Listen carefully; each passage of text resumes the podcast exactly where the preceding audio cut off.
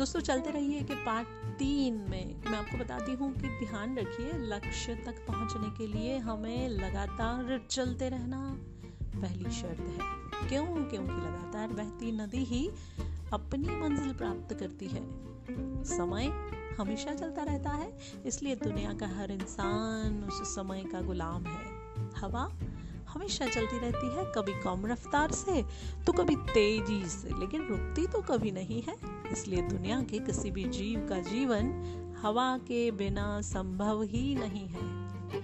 और संपूर्ण ब्रह्मांड, जिसमें अरबों गैलेक्सी हैं, खरबों तारे हैं, और अनगिनत ये हैं, सभी सारे के सारे चलते रहते हैं, कभी भी रुकते नहीं हैं। प्रकृति का नियम है कि जो रुक गया, उसका असफल होना या नष्ट होना तय है।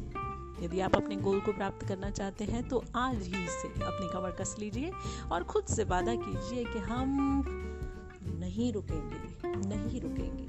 बस चलते रहेंगे।